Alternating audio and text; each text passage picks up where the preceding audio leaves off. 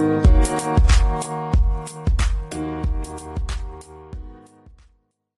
is up, guys, and welcome to another edition of Market Marauders. Be in the market one trade at a time. Junior Market Marauders investment channel helps you find the best deals in the market. All right, so we're giving you some of the stock news for today. So let's jump into it. Just going to do a recap uh, for this week. Uh, it's going to be a short trading week this week. Uh, we got Christmas coming up. Uh, it's going to be tomorrow, actually. Uh, so hope everybody has a happy holidays, able to spend time with your family. Uh, but let's get into this recap of some moves going on this week. So first we have Apple, which ended the week at 131.97. After hours went up three cents to end at 132 even. They are bullish, um, so that's pretty good uh, for them overall. Uh, so like to see them bullish. They did touch 134.41 uh, on the news. Uh, that I'm about to go over. So that's a pretty good metric for them, seeing how they didn't drop that far from the 134.41 metric to end at 132. So the news that came uh, down the pipeline was that they said that they were going to be building a car. So Apple targets car production by 2024 uh, and eyes next level battery technology. Uh, so Apple is moving forward on a self-driving car technology and is targeting 2024 to produce a passenger vehicle that could include its own breakthrough battery technology, uh, which they told uh,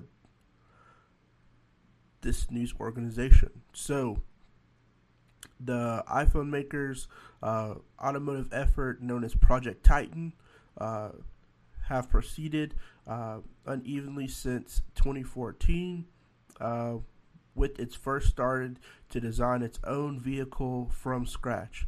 Uh, so, in my opinion, I think this is you know a really big move uh, for the company as a whole, uh, especially considering the fact um, you know that the EV space in general is growing. Uh, so the EV space to me is, is pretty red hot, especially with a company like Apple saying they're going to jump to the EV space.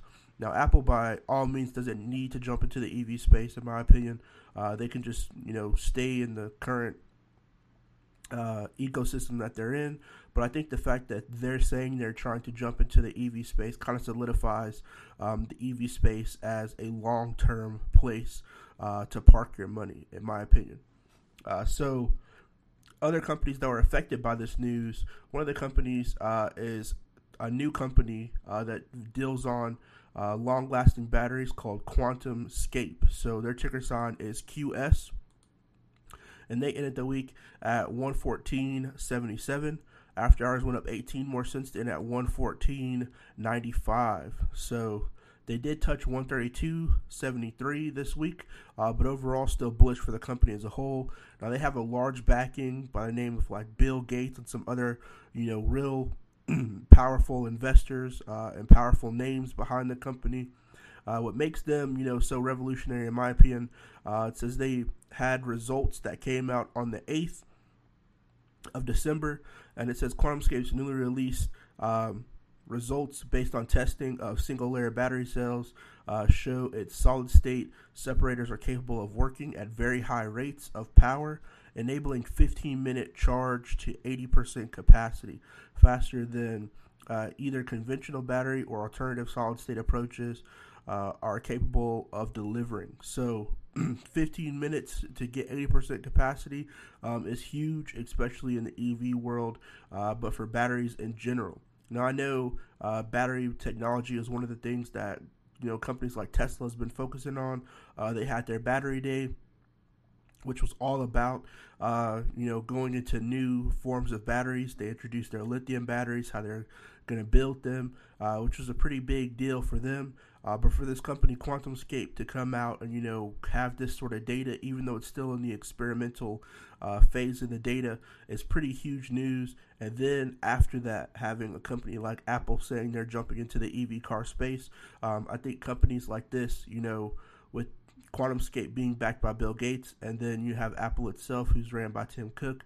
You know, these are all big names uh, that you know could potential have uh, partnerships as well as Tesla. Now, Tesla uh, is just new to the S and P 500, um, but you know, overall, they are the ruler, in my opinion, of EV cars. So their technology to me is the top, uh, you know, tier, and their battery technology um, is top tier in my opinion. So it's kind of like these companies have to keep up uh, with Tesla, but you know, it seems like from the talks that uh, Tim Cook was saying that they don't mind reaching out to different companies to ask for help. Now, whether that's Tesla or not, or this QuantumScape company, uh, who knows? I do know Apple is not afraid to reach out to different companies uh, when it comes to help uh, them to propel uh, their agenda. So, you know, they, you know, had Bose and Beats uh, for a while, Intel, uh, which were chips that they were using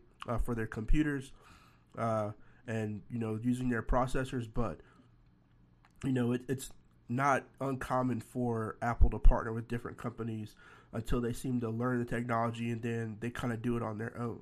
So you may see a similar path uh, business wise for them. Uh, so it's definitely interesting uh, for the market as a whole, in my opinion. Uh, but Tesla ended the week at 661.77. After hours went down $1.82 to end at 659.95. Uh, so overall, in my opinion, uh, very, uh, you know, or ended bullish uh, to end the first week on the S&P 500. So they went down, uh, you know, a little bit. They started off at this 650 or 661.20 level, then went down and then kind of went back up uh, to end at the 659.95 level. So overall, uh, just kind of a dip down, and they rally back up to end the week. Now it is a short trading week because Christmas is tomorrow, so just bear that in mind. Uh, if you're you know looking into trading, you'll have to look at these plays for next week. So jumping into vaccine news, uh, first we have Pfizer, uh, ticker sign PFE. Um, they ended the week at 37.23 uh, well, 37.27, and then after hours went to 37.23, so only down four cents uh, from where they ended. Uh, some news that came this week from them uh, is that Pfizer and BioNTech ready to immediately ship initial doses of uh, to the 27 uh, European Union member states. Pfizer and BioNTech previously announced an agreement with the European Commission to supply 200 million vaccines doses to the EU member states. Uh, the EU also has an option to purchase an additional 100 million doses in 2021. Uh, the vaccine has now been granted uh, conditional marketing authorization, uh, and emergency use authorization, or temporary authorization uh, in more than 40 countries worldwide, including all 27 EU member states. So this came out Monday the 21st. Uh, another article that came out Monday as well was the European Commission decision uh, on conditional marketing authorization expected, um, and then positive CHMP or Committee uh, for Medical Products uh, for Human Use. Uh, opinions follow several emergency use authorizations worldwide, uh, and the committee reviewed a total of scientific evidence, including phase three efficacy and safety data. Uh, so they're basically saying that they reviewed the data of the stuff that's going on, uh, and that the European Union is giving it the A OK. So I want to go into uh, the newest article from them, uh, where it says the U.S. government orders 100 million additional doses of the Pfizer and BioNTech vaccine, bringing their total to 200 million. All 200 million doses expected to be delivered by July 31st of 2021, allowing for 100 million people uh, in the U.S. to be vaccinated. So they're continuing their rollout of these vaccines overall. Uh, so it seems like you know they're streamlining streamlining that process. Uh, next, we have Moderna, which is the other vaccine uh, or the other you know main one that's in the pipeline. Uh, so they ended the week at 123.39. After hours went down 51 cents to end at 122.88. So overall, ended bearish in my opinion. Uh, but you know they definitely have potential to go back up. Uh, even though I think people are kind of like you know off of the hype of vaccines since you know those two are basically passed. That being said, um, they got authorization under Health Canada's uh, interim order, uh, and Canada government has secured 40 million doses. So Canada's getting 40 million doses of the Moderna vaccine. One interesting thing I'd like to point out on here is that this is only approved for people who are 18 years of age and older under their uh, order. So if you look at the Pfizer one, it's 16 years or older, but for this uh, Moderna one, uh, the year the Canadian government only ap- approved that it will be 18 years of older. So, you know, that's one uh, you know caveat that I've seen that was a lot different from the other ones, uh, especially you know considering the Pfizer one is 16 years or older. Uh, this one is 18 years or older. So, going into Square, Square had some news that came out uh, that I thought was pretty interesting. Uh, they did touch 243.38 this week, uh, but ended at $228.28. After hours went down 18 more cents to end at $228.10. Uh, so one of the articles that came through from Business Insider it says Jack Dorsey Square has reportedly expressed interest to buy Jay Z's music streaming platform Tidal. Uh, so Jay Z bought Tidal in 2015 for 56 million dollars, and proceeds uh, to debut exclusive release uh, on the platform like Beyonce's Lemonade uh, album in 2016. However, Tidal struggled to keep up with players like Spotify. Uh, the report came after Dorsey, uh, who's the CEO of Square, and Jay Z vacation together uh, twice this year in the Hamptons. Um, and Square has held talks uh, to buy Jay Z's music plat- streaming platform, and this was by uh, Bloomberg's report. I think it's very interesting. Uh, you know, hopefully, you know something else will come about this. Maybe there'll be more news about this, uh, possible confirmation that this is actually happening. But I do know, you know, uh, Spotify definitely is taking off a lot more uh, than Tidal has. Not to say Tidal's not a good, uh, you know, streaming service. Um, you know, very excited. That'll be a, a very lucrative deal uh, for Jay Z. I know he'll make you know quite a bit of money from that. Uh, he's a very good business person. Um, has a keen eye for seeing, uh, you know, different value propositions in business as well as you know being an entertainer. Um, and Jack Dorsey, you know, has a lot of companies that he basically, you know, is leading and doing a pretty good job, in my opinion, as well. So I think it's just an interesting deal overall. I'd like to see some more updates from that. Um, and I think, you know, if that's the case, it could help Square, in my opinion, uh, move forward. Now, in my opinion, Square kind of went down a little bit uh, when PayPal introduced uh, that they were given the capability to buy and sell crypto. Uh, that to me kind of made Square go down a little bit, but Square, you know, is trying to bounce back. Um, and I think with having a uh, music streaming service, that will be, uh, you know, the fuel to the fire to help them uh, to rally back up, at least stock wise. Next, we have ticker INO. Uh, for Inovio, they hit $11.03 today. Uh, they ended at $10.26, but then after hours went up 60 more cents to end at $10.42. And they recently, today, this article came out, they announced uh, the publication of their phase one data uh, from their DNA candidate, INO 4800. Um, so, this is basically the um, vaccine that they're trying to uh, release. And I think it has a promise, in my opinion. Now, it still has to go through phase two, phase three, um, and all the other different stuff. But one of the things that I want to uh, point out to this is that it says peer-reviewed phase one data shows INO 4800 uh, to be immunogenic in 100% of subjects, including neutralizing antibodies and or T cell response, which to me is, is really good information. Uh, INO 4800 demonstrates favorable safety and tolerability uh, with no serious adverse events reported. Uh, it offers best-in-class uh, thermal stability, uh, including a five-year projected shelf life at normal refrigeration temperatures and no frozen transport or storage requirements.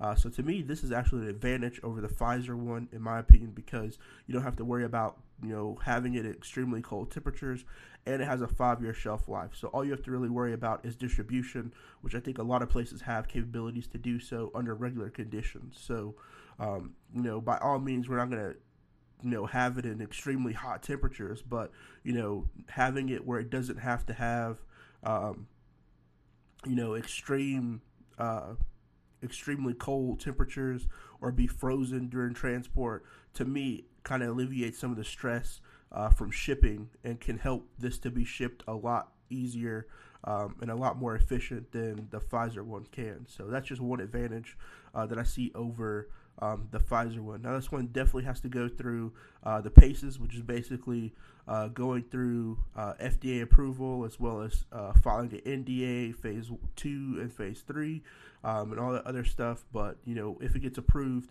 I could definitely see the stock, you know, potentially going back up after that. Lastly, I want to talk about uh, Merck and Company. Now they ended the week at eighty dollars and fourteen cents. Uh, overall bullish, in my opinion, on them. Uh, and they released uh, some data today that said they announced uh, supply agreement with the U.S. government for initial doses of their investigational biological uh, therapy for the treatment of patients with severe and uh, critical uh, pandemic symptoms or COVID symptoms. So, um, they said under the agreement, Merck will receive up to approximately 356,000, I mean 356 million uh, for manufacturing a supply of approximately 60,000 to 100,000 doses of MK7110 uh, to the U.S. government through June 30th of 2021 to meet the government's operational warp speed goals. Uh, this approach is intended to expedite delivery of MK7110 to American people as quick as possible, following the potential EUA or FDA approval. Uh, America is also investigating uh, to expand its manufacturing capabilities or capacity uh, to increase supply of its MK7110. Uh, so if it gets approved, they basically are saying they have 60,000 to 100,000 doses uh, that they're going to be able to deliver, and then they're going to have this 356 million dollars to help expand uh, their supply chain and their basically their payment for their uh, their vaccine that they have. Now this is to treat the symptoms um, so this to me is kind of like a therapeutic. Uh, so it's the treatment of patients with severe to critical um, uh, symptoms. So you know, I don't think it's the uh, it's a little bit different, in my opinion, than the vaccine itself. I think the vaccine is to help prevent the spread, um, as well as to neutralize um, it's the virus itself. But I think overall, uh, this is just one tool in the tool belt to help, uh, you know, combat the pandemic as a whole. And I think it's a positive move forward uh, for you know the world, I guess in this case. Uh, so that's just my review of all the stock news. Um, make sure you go check out the Patreon page. Uh, and if you want to join the community of investors, uh, this is the page to do so. I do daily watch lists, so make sure you check that out if you're interested in learning more about investing. Also, if you want to learn how to build dividends. I have a link down below uh, in the description as well, uh, talking about how to build dividends. Um, so make sure you check that out. And also, if you'd like to join uh, Webull, I have a link down below uh, for that as well. Um, so good luck to everybody out there trading. Hope everybody has a good holiday season. Hope everybody's able to spend some good quality time with your families. Uh, and I'll see you guys next time. Peace.